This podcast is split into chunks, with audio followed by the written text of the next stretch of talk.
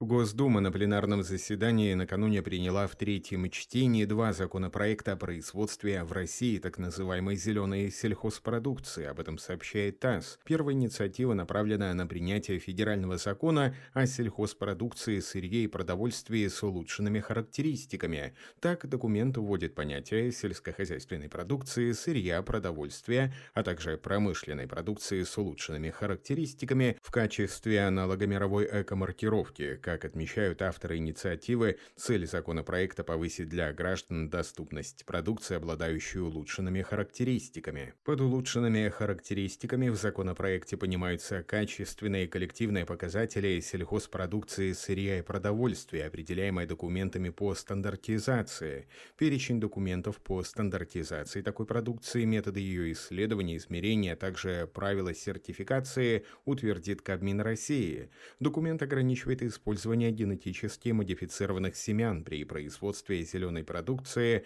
а также запрещает технологии, связанные с ионизирующим облучением. Высококачественная продукция будет сопровождаться специальным знаком. Вся информация о производителях такой продукции и ее видах будет размещена в едином госреестре производителей. Вести этот реестр будет Минсельхоз России. Вторая инициатива, подготовленная в связи с необходимостью привести действующее законодательство в соответствии с новыми нормами о зеленой сельхозпродукции. В частности, в законе о развитии сельского хозяйства будут прописаны новые категории сельхозпродукции, продовольствия промышленной продукции с улучшенными характеристиками, а также их производители. Нормы должны вступить в силу с 1 марта 2022 года.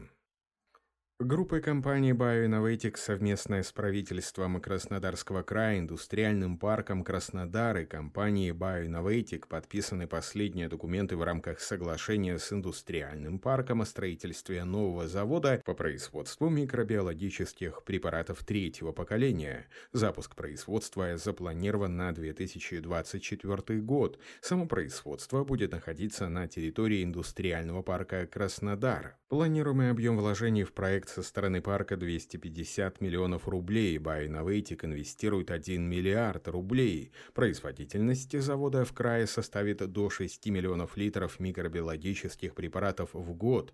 На предприятии планируют выпускать всю линейку биопрепаратов для биологической защиты, питания и стимуляции роста растений. Регуляторы роста, фосфор, калий, мобилизирующие, азотфиксирующие препараты, биодеструкторы и другое. Строительство производственных помещений будет выполняться индустриальным парком Краснодар с дополнительным привлечением госсубсидии. Все затраты, связанные с закупкой оборудования и другие расходы, берет на себя компания BioInnovatic. Напомним, эта группа компаний является разработчиком и производителем микробиологических средств защиты растений третьего поколения. Компания полного цикла включает в себя научно-исследовательскую лабораторию, опытный экспериментальный цех, производство, агросопровождение и дилерскую сеть в России и за рубежом. Объекты компании располагаются в технополисе Химград в Казани. Благодаря стремительному росту компания расширяется и планирует запуск новых производственных мощностей в Краснодаре Краснодарском крае.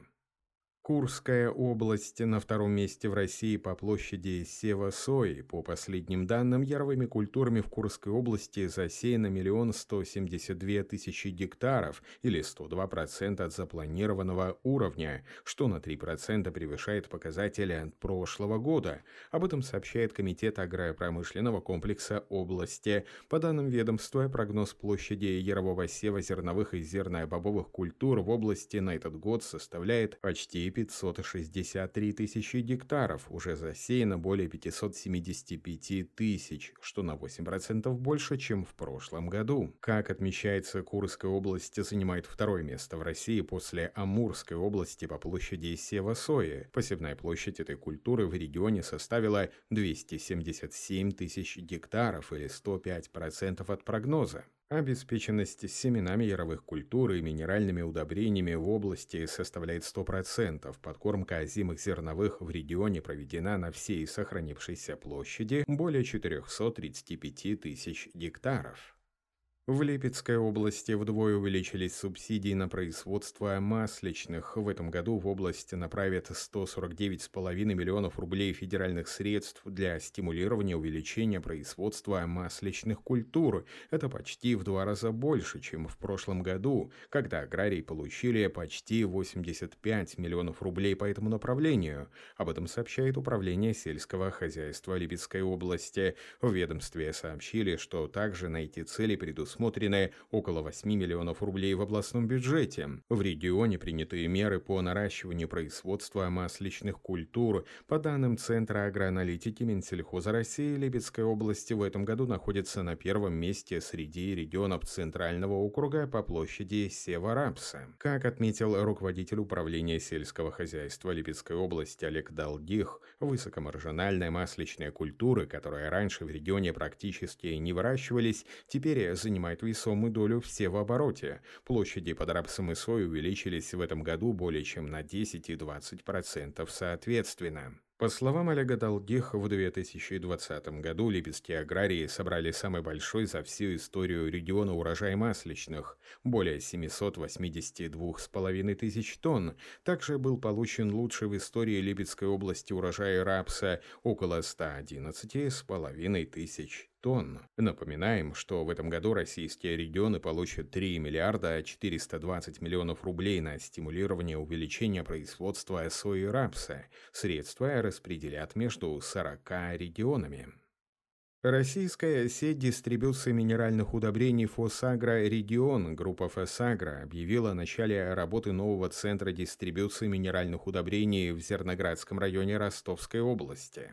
Рассчитанный на единовременное хранение более 20 тысяч тонн минеральных удобрений, новый центр способен полностью обеспечить потребности в минеральных удобрениях сельхозпредприятий четырех районов. Им будут доступны прямые поставки всего ассортимента минеральных удобрений «Фосагро» более 50 марок. Как отметил гендиректор Фосагра Регион Андрей Вовк, за последние три года Фосагра Регион вложила в развитие региональной инфраструктуры хранения и перевалки минудобрений более 2 миллиардов рублей из которых на Ростовскую область пришлось порядка 10%, благодаря благоприятному инвестиционному климату, который поддерживается администрацией области, ФОСАГРА готова продолжить развитие в регионе. В текущем году оценивается объем капитала вложений в донские активы ФОСАГРА регион на уровне более 100 миллионов рублей. Суммарно в 2021 году компания планирует вложить в развитие сети более 700 миллионов рублей.